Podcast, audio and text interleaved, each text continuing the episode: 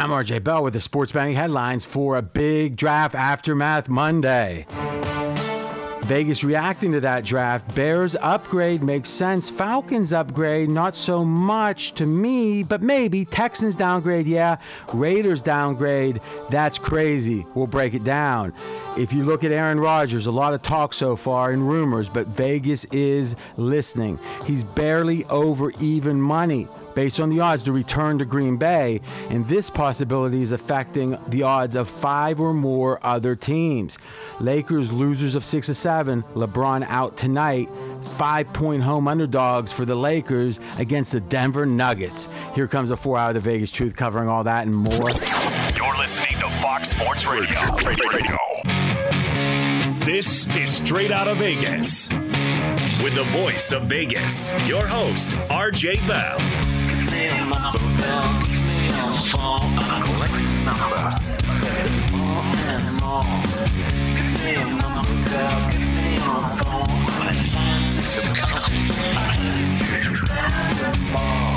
The pregame show America has always wanted.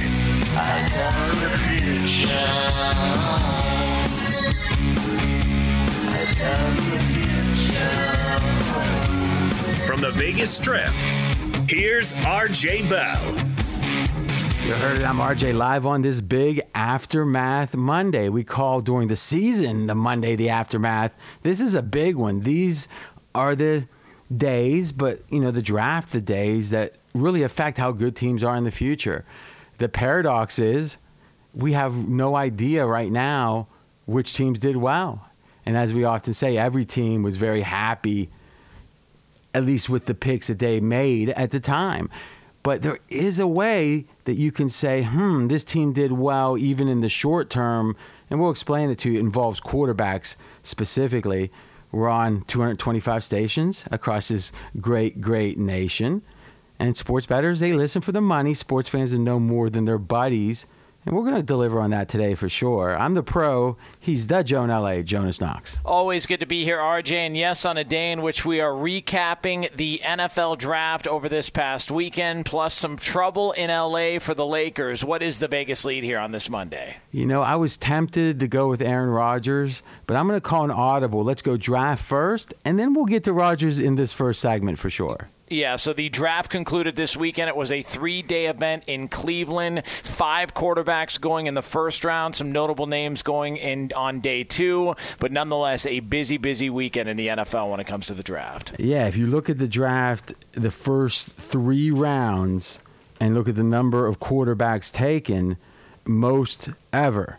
So it's kind of interesting because you had a, a very top heavy five, though they didn't go as high as some thought. Uh, you know, obviously 15 being the last one for Mac Jones. But then after that, there was a lot of talk of is there going to be any in the second round, even? And as we said, the top or the most in, in the top three rounds ever. Let me ask you this Is this just a sign of the increasing importance of quarterbacking, or do you think there's another reason? Um, I, I think it this year I've been told from enough people that know a lot more than I do that this year was really a, a, good quarterback draft class for a, for a lot of reasons. People think some of the day two guys like the Davis Mills and Kellen Mond they have an opportunity to be players at the next level, and then you're hearing that next year is not as good of a class, and so I wonder if some teams felt like, hey, if there's an opportunity to grab a guy this year, maybe the day two guys are even better than day one guys next year. Um, but again, that remains to be seen because somebody always pops pops up every single year in college football that you didn't expect. So true, but but usually that not like we had that this year too. I mean, like if you think about it, even three quarters through the year was Wilson out of BYU. I mean, the performance of BYU was certainly talked about, and we were. I think I'm proud to say, giving them a lot of attention, but there wasn't a sense that this was the number two quarterback in the draft. No, I think it was. There were a couple of primetime games where all of a sudden the buzz started to, to grow a little bit. It was, I think it was a Friday night game, if I remember, that BYU was playing, and he made a couple of really nice throws and, and was wheeling and dealing. But, you know, he was doing it against softer competition. So the feeling was, man, he looks great, but. And then he continued to play well. He had a good pro day in front of scouts, and then it just became obvious to everybody the Jets fell in love with him. Yeah, no doubt. Um, but you could make the case halfway through this season that Mac Jones wasn't even a first round quarterback, though he had started yeah. hot. And you can make the case that, you know, Ryan Wilson wasn't either. And I think that's easy cases in both cases. And then you think of last year, Joe Burrow, though he started hot, certainly at the beginning of that year, he was nowhere, like yeah. sixth round. And so it shows you, like, I think your instincts are correct that typically we should plan on one or two late emergers. And sometimes we're going to see some people drop off, but not as much. Here's the number one takeaway of the draft, at least I think looking towards next year and trying to get a feel for how well these teams did. Belichick leads the way generally. He, you know, it's kind of interesting. There's a famous, or kind of a famous, but only if you're like a Patriots watcher, Ernie Adams.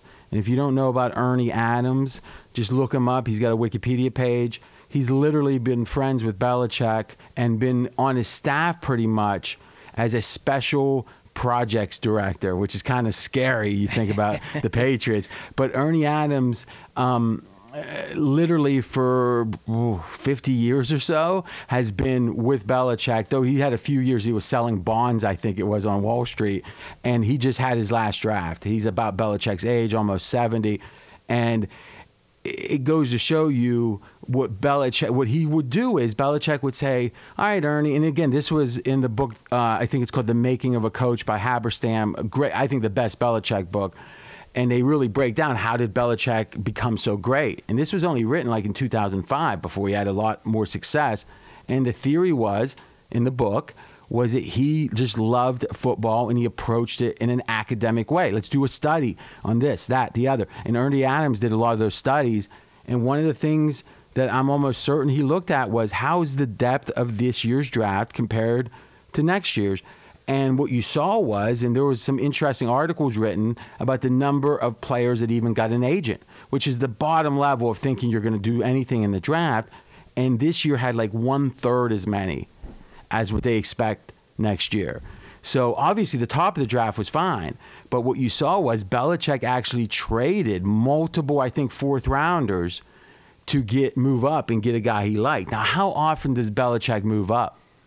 Right? It, yeah.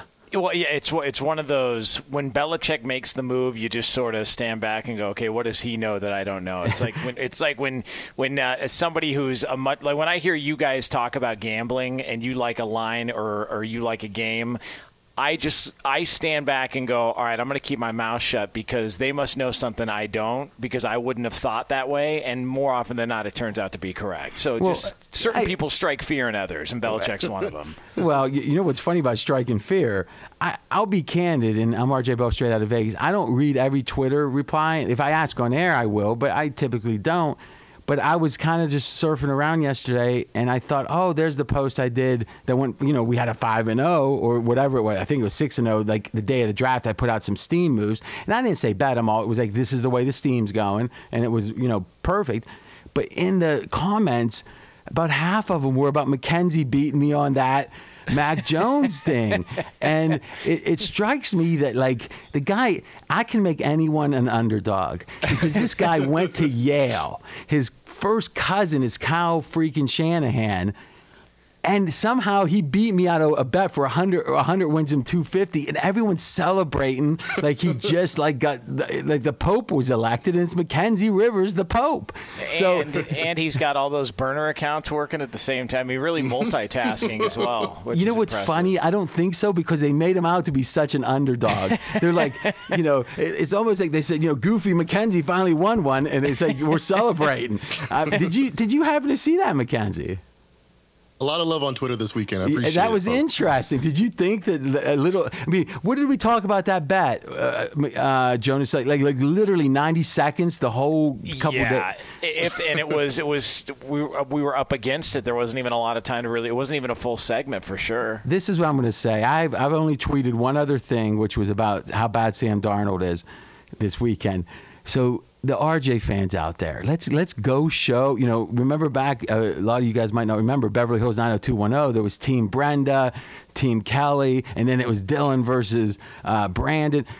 I mean, Mackenzie shouldn't be out flanking me on this. Now, I get he's the underdog, and it's never, you know, David Goliath. It's never fun to root for the, you know, giant. But come on, let's do it. Jump in there, and and, and anyone get you want to get on Mackenzie. I'll read it if it's especially good on today's show at RJ in Vegas. We're straight out of Vegas. Okay, so next year's draft probably deeper. Belichick acted accordingly. Um, let's talk about the up arrows, down arrows, because Vegas typically doesn't much react to the draft. Now, I've got a couple rules about when they react, and, and one of these up arrows really falls into it. Number one, if you have a team that didn't have a even an average quarterback, then they draft a quarterback in the first round. It doesn't matter how good you think that quarterback is, you don't know. The team thought he was a first rounder you got to upgrade that team a little bit because the odds of them having, and let's use the example, the Chicago Bears. The odds of the Bears having an above average quarterback was almost zero with the quarterbacks they had. The goal would have been average. Now that is that chance, that probability of the Bears having better than average quarterback is above zero. Doesn't I don't know if it's 20% or 30%, but it's a real number. Jonas, would you agree with that? That you know the drafting of a first round, you know, Fields, who some people thought was the second best quarterback in the draft, uh, it doesn't matter what they traded up for. None of that matters right now because you know it's future or it's a fourth round, whatever it is, and I think it's next year's number one. Right? Is it doesn't affect them now. So all I know is the Bears went from about a zero percent chance of having an above average quarterback to above zero. Do you agree with that? Yeah, no, I agree with it, and it's also just the perception of it because he was factored, he was considered, you know, one of the top quarterbacks in the draft, and nobody thought the Bears would have an opportunity to get him because they thought he'd be long gone by the time the Bears got there, and and the Bears or even could trade about, up reasonably priced. Exactly, right? and the fact that they moved up and were able to land a guy that nobody expected to be there, that always you know seems like it benefits the team moving forward. And excuse me, we don't talk about like GMs, and we don't really care if they, you know, we, we want everyone to keep their job. Give me one second, just Jonas. Go ahead. Yeah. Uh, straight out of Vegas here on Fox Sports Radio, and we are brought to you by AutoZone. Dealing with a dead battery, head to AutoZone, America's number one battery destination. They offer free battery services like free battery testing and free battery charging. So next time you're having battery trouble, head to AutoZone, your battery solution, and America's number one battery destination. I'm Jonas Knox. Uh, he is RJ yes. Bell, the voice of Vegas. You know, it's almost like we had that one planned. Thank you. and and to me you got to look at the coach, you got to look at the GM of the Bears and say they just got a reprieve. Because it's going to, I mean, listen, if he's a, if Fields is a disaster, okay, maybe they lose their job after this year. Probably they do. But if he's even decent, I mean, he can't be like Sam Darnold level, but let's say he's decent. they're going to give him at least a second year. Yeah. So, like, and, and, and let's be candid. If they start, if he, he if he looks like Herbert, both those guys probably have a job for five plus years. So it's kind of funny to think, and let's give the Bears credit because we always talk about misaligned interest, where the GM, you know, I've heard someone say, uh, give them whatever they want because you're not going to be there next year unless you get that quarterback. And it's true, right? So if, if the GM was only thinking about, let's say, with the Bears, his situation, he should have traded, you know, obviously he wasn't going to be able to do it, but 10 number one picks to get up wherever he needed to to at least roll the dice again. Because that's what a number or first round quarterback does. It gives you a couple more rolls of the dice. And the fact that they got it for a fair price, I mean, you got to give the Bears a lot of credit, and it's going to be fascinating because, in a way, this is going to speak to Trubisky. Because if Fields looks bad, now you're going to start saying, wait a minute, well, Sam Darnold we kind of like excused him because the coach was so bad, supposedly, and I, I, think he was for the Jets. But now, if Nagy looks bad with the second quarterback, Nagy, remember, didn't call plays before he went to be the head coach. He was, uh, if I'm not mistaken, the coordinator under Andy Reid, but never called plays. So, like, yeah. what did he do?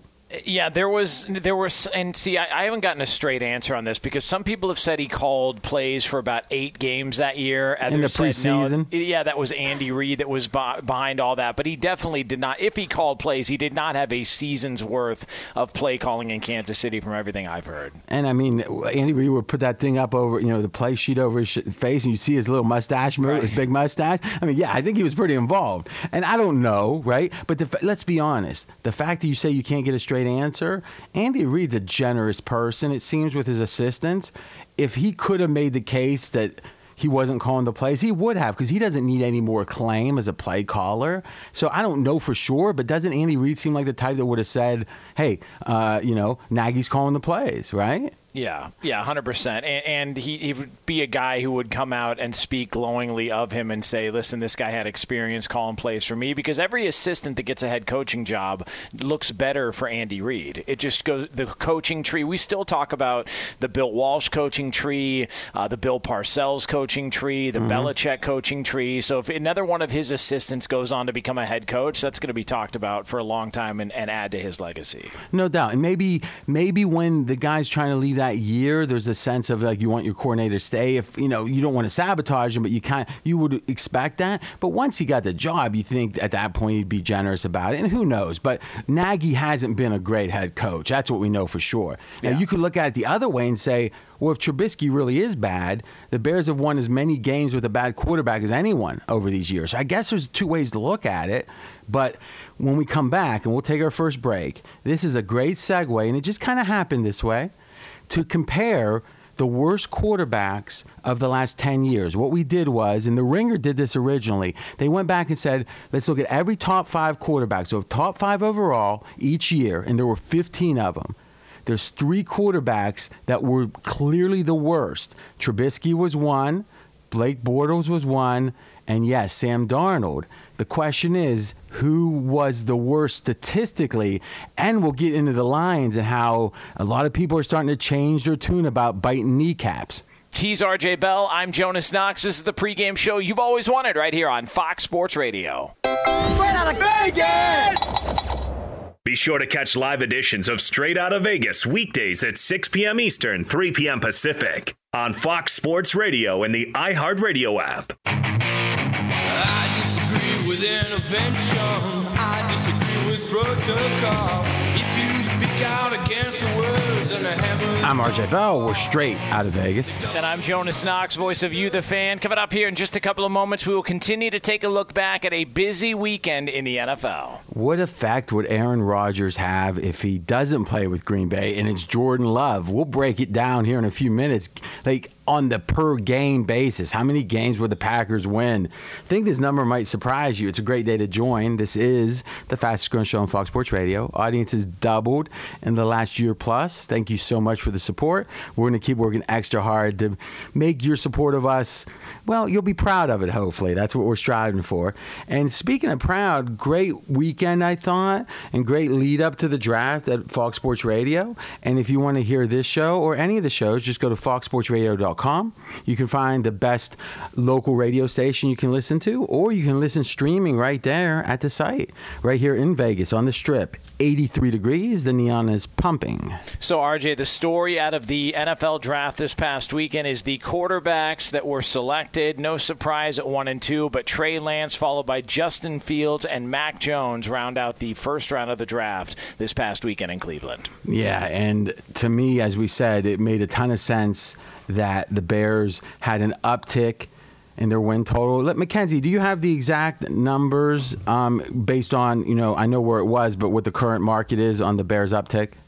Yes, their current over under is seven and a half, slightly juiced to the over. Okay, and the original number? Seven prior to this weekend. Okay, so to me that feels about right.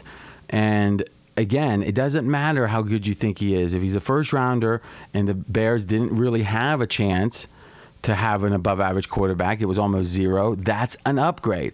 So now the question is any of the other teams could that be the case? So let's see. Obviously, San Fran was didn't have a zero at quarterback or you know well below average. Jimmy G had his problems, but still decent.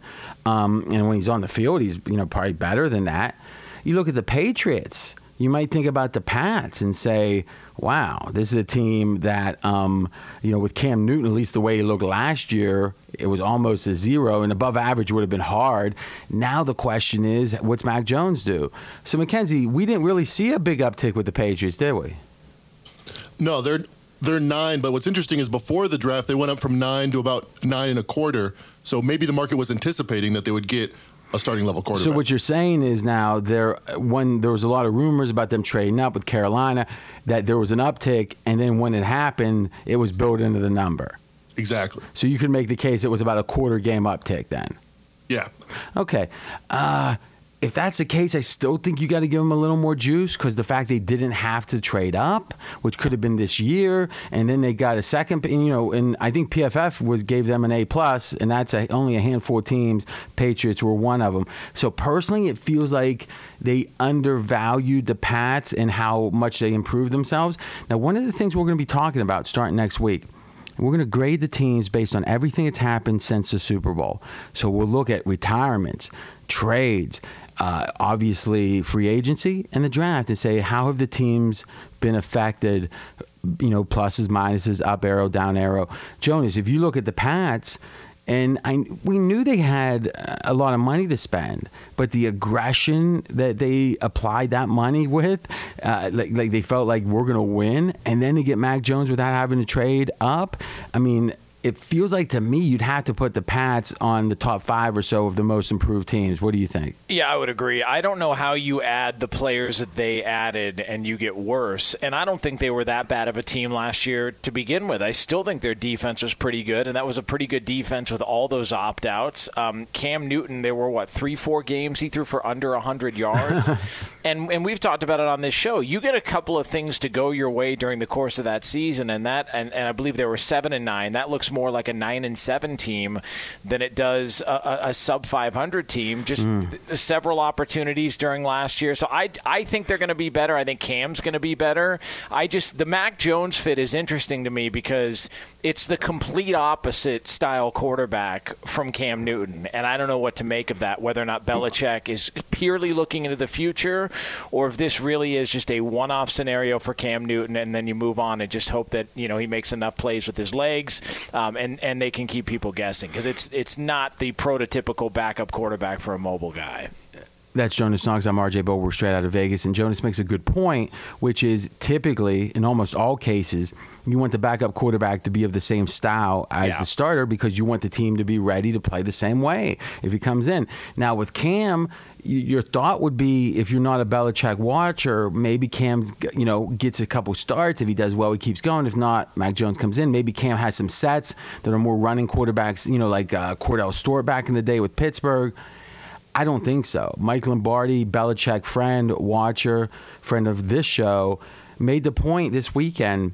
He doesn't expect Mac Jones to start one game this weekend or this this season, and the rationale being it is a complex offense, and that you know Cam you know struggled with it to some degree last year, and you can account for some of his issues with that.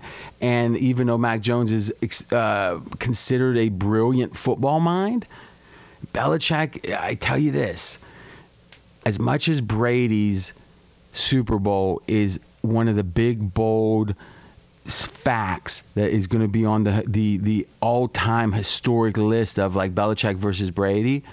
Let's be honest.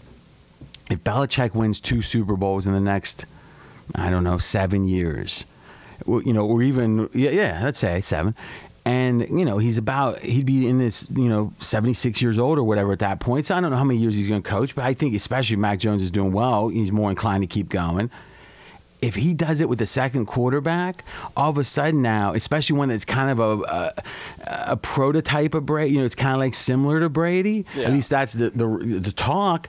That would be like the slam dunk. I mean, like the Brady one would make him the greatest quarterback, but Belichick, even if he wins one, one with Mac Jones, it would at minimum tie him with saying, hey, he got another quarterback, making him look like Brady. But if he doesn't Right? If it's just bomb out from here, then Brady's going to be, you know, Belichick will still be the greatest coach, but in that battle, it's Brady all the way. So in a weird way, Belichick's legacy, it seems to me, and I want to get your thoughts, is is completely on Mac Jones' shoulders the next five years. What do you think? Yeah, and I think if, if Belichick does go and they do win a Super Bowl, I, I actually think it's more impressive than Brady going to Tampa and winning a Super Bowl hmm. because because yeah. Brady Brady got to choose a, a, team that, that was on the on the brink, good defense, a lot around him, not taking anything away from him, but he, but that was that was a good roster. That was a team that showed a lot of potential. Man, uh, the Patriots. I mean, Cam Newton was signed when last September. Um, you know, uh, some of these moves they made, they had players opt out. They had to wear it for a year uh, and deal with Josh Allen in the division. They had, you know, the Jets making moves. The Dolphins all of a sudden were the talk of the division. And if he can come all the way back with this new roster and this new team and no Brady and Edelman retiring and, and all of it, and goes on to win a Super Bowl, I think it's more impressive than Brady winning one. Yeah, and if it's, I mean, this year, I, you know, I think, uh, you know, more unlikely than other years. Yeah, especially agreed. if Mac Jones doesn't start, because I mean, again, you're back to Cam. But I think that over the horizon, you're absolutely right. We're straight out of Vegas. I'm going to address the Falcons as we talked about in the headlines real simply. They've been an upgrade, and a lot of people are befuddled by it. I mean, is a tight end really that good? Okay, here's the key: by taking Pitts it was Falcons telling us in one pick we're not rebuilding. Because if they were rebuilding, now we knew that in a way because of the way they restructured Matt Ryan's contract, that it was really onerous. It was really tough for the Falcons to then cut him this year or next year. Like the dead cap money next year is crazy. It's like 60 million. Is that right, Mackenzie? 45 th- next year, 60 this year. Okay, I thought it was flipped actually. Okay, you sure on that? Um, either way, it's Matt. I mean, think about it. Both of those numbers dwarf what Wentz, you know, that cost, and and now the Eagles in theory are uh, pretty much out of it this year because of that salary cap jail they're in. The Falcons would be in that any of the next two years if Matt Ryan's not there. So, but they could have taken a quarterback and it would have been okay. Matt Ryan's on the bench, but by taking Pitts, it's like, okay, we're in this thing to win it. And I've talked to some sharp people. I don't like this because I think the Falcons have so many salary cap problems anyway that Julio Jones trade is about that, really. And if they trade him and it just, it's kind of Pitts for Jones, Pitts might be better at this stage because of his youth but it isn't that much of an upgrade. And thus, but some sharps I know that like Matt Ryan to win the MVP. And I mean, he's at like, I think 75 to 1 in spots. Wow. I no, I actually am going to have an MVP bet this week on Wednesday when Fez is here. I think because I like one. It's forty to one. I'm not going to give it away, but you know, look ahead to Wednesday.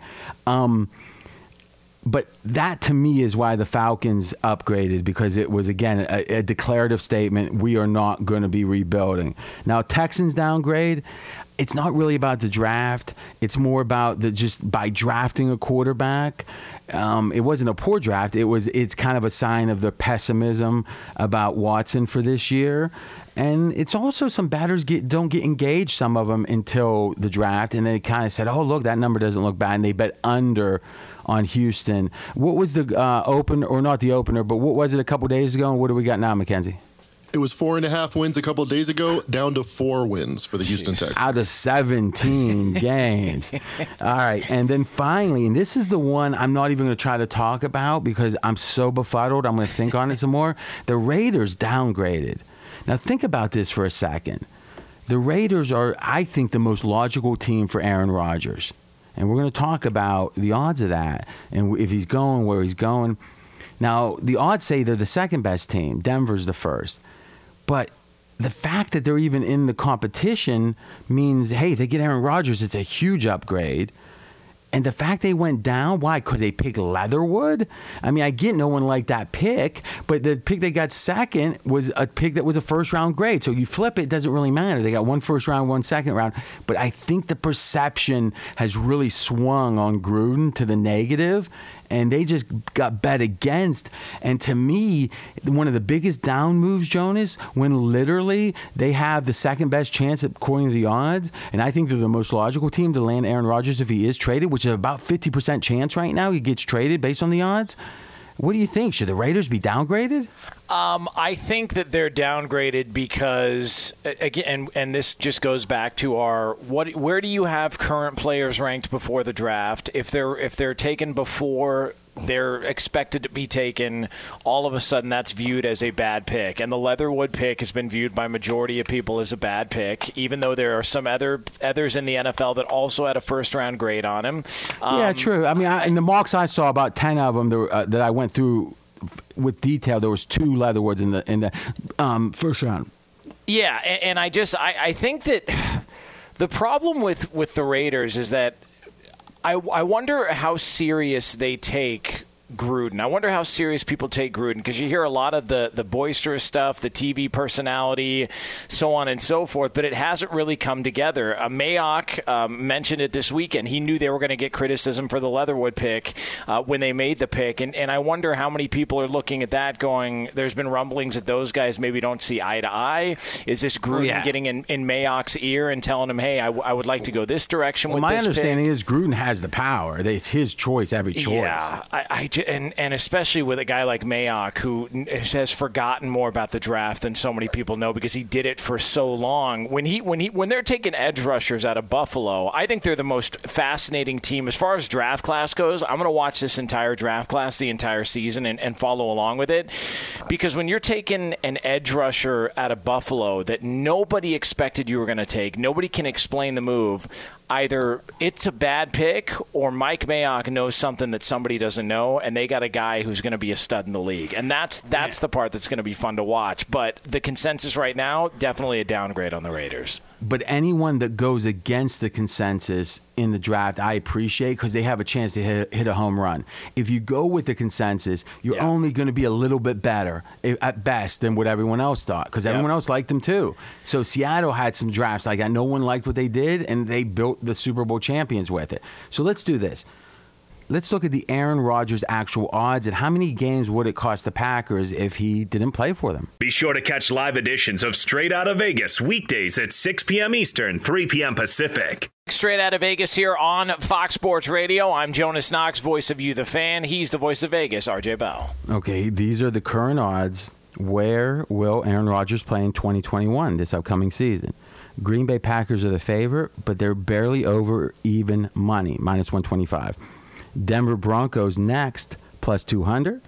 The Raiders next, 5 to 1. Why I think the Raiders make a ton of sense is if they trade Green Bay with um, Denver, what are they getting back? Lock? I mean, he's already, we know he's not going to be good, or at least 99% it seems. So now they're forced to have the comeuppance, the judgment day Green Bay would on Jordan Love. And since they made the pick, which at this point would have driven the MVP out of town, you better believe if he has a bad year, there's going to be heads rolling in Green Bay.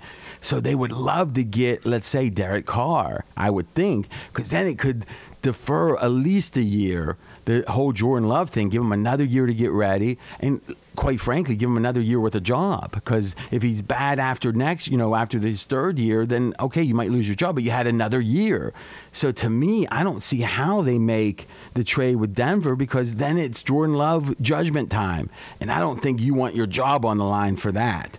So let's do this. We'll take a, our final break. When we come back, I'm going to tell you now we know the odds. If that 50% is true and Aaron Rodgers is gone, how many games would it cost Green Bay? And also, Lakers haven't won many games. We'll look at tonight's against Denver. He's RJ Bell. I'm Jonas Knox. This is the pregame show you've always wanted right here on Fox Sports Radio.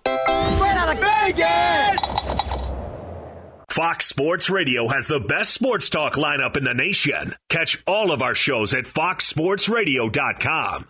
And within the iHeartRadio app, search FSR to listen live.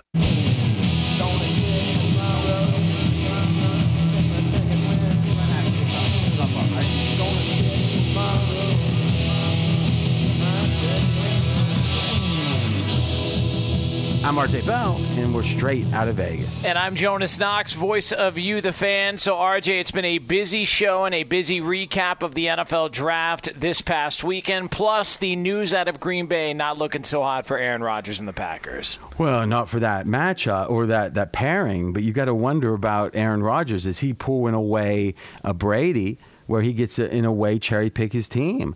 And if it is the favorite, Denver, that is a team, as Fez gave us some numbers, would be, you know, really highly ranked because it's the roster, other than the quarterback for Denver, is really good. Yeah. And you look at them picking up another cornerback, and especially against Kansas City and against now uh, the Chargers with uh, Herbert. I mean, having the best corners potentially deep backs in the league, great for Denver. And I also think the Raiders not as good. And the thing about the Raiders is their salary cap's a big issue. That whole sell off with the offensive line was really driven by the salary cap. But let's look at the Green Bay side of this. Aaron Rodgers is worth between seven and nine points against the spread against Jordan Love versus Jordan Love. Now, if you look at that over the course of a season, that is between three and a half and four and a half wins lost. So you do the math, you look at last year, you look at point differential, and this is a team that is probably in the nine and eight range without Aaron Rodgers, and a team that's supposed to be one of the leaders in the entire NFL with Aaron Rodgers. So this is the perfect example because Jordan Love right now is a slightly below average backup. He wasn't even the backup last year for a reason. So if he is the quarterback for Green Bay, it's a classic example of one of the best quarterbacks. If you lose him for nothing, how what does it do to your team? And the answer is, and this is math, this is Vegas, is four to four and a half wins. You know, you want to be optimistic for Love, you can say three and a half. So let's say an average of four wins lost by Green Bay. Does that feel right? What the, a great quarterback is worth in the NFL? I I would say yeah, uh, if not more, because I think he's a, he's in that top two to three tier with maybe only Mahomes. That I, I think it's even maybe more of a significant loss to where. Well, I, ten is the most that's ever been. Mahomes. Uh, at various points has been worth 10 because the backups there, at least initially, weren't thought to be good. They, they played a little better. And then Aaron Rodgers in his prime prime when he broke his collarbone was about 10. So like calling him 9 is as much as it's ever been. Wow. Right there, right there on the cusp. Just and just think about what that actually entails. That's a a, a 13 and 4 team that go, that turns into 4 and 13. That's crazy to think about. Just with with one player. Oh, uh, I'm sorry, but it was 10 points per game. Oh, okay, okay, okay. Yeah. I thought you were saying okay. I thought you were saying wins. I mean, yeah. if if they're a 13 and 4 team without Aaron Rodgers in that roster, I, I they're like know. nine and eight is is what the numbers are saying. So yeah, that feels I, high to you. Yeah, well, no, I, I would say it's worse than that. Yeah, but what you're saying is if the over under was nine out of 17 games, you'd say you want to go under uh, Green Bay without Aaron 100% Rodgers. 100% under, absolutely. Okay. Well, if so, then Green Bay is making a big mistake. And you know, I think Colin brought this up, or maybe it was John Middlekauff, uh, who former scout in the NFL.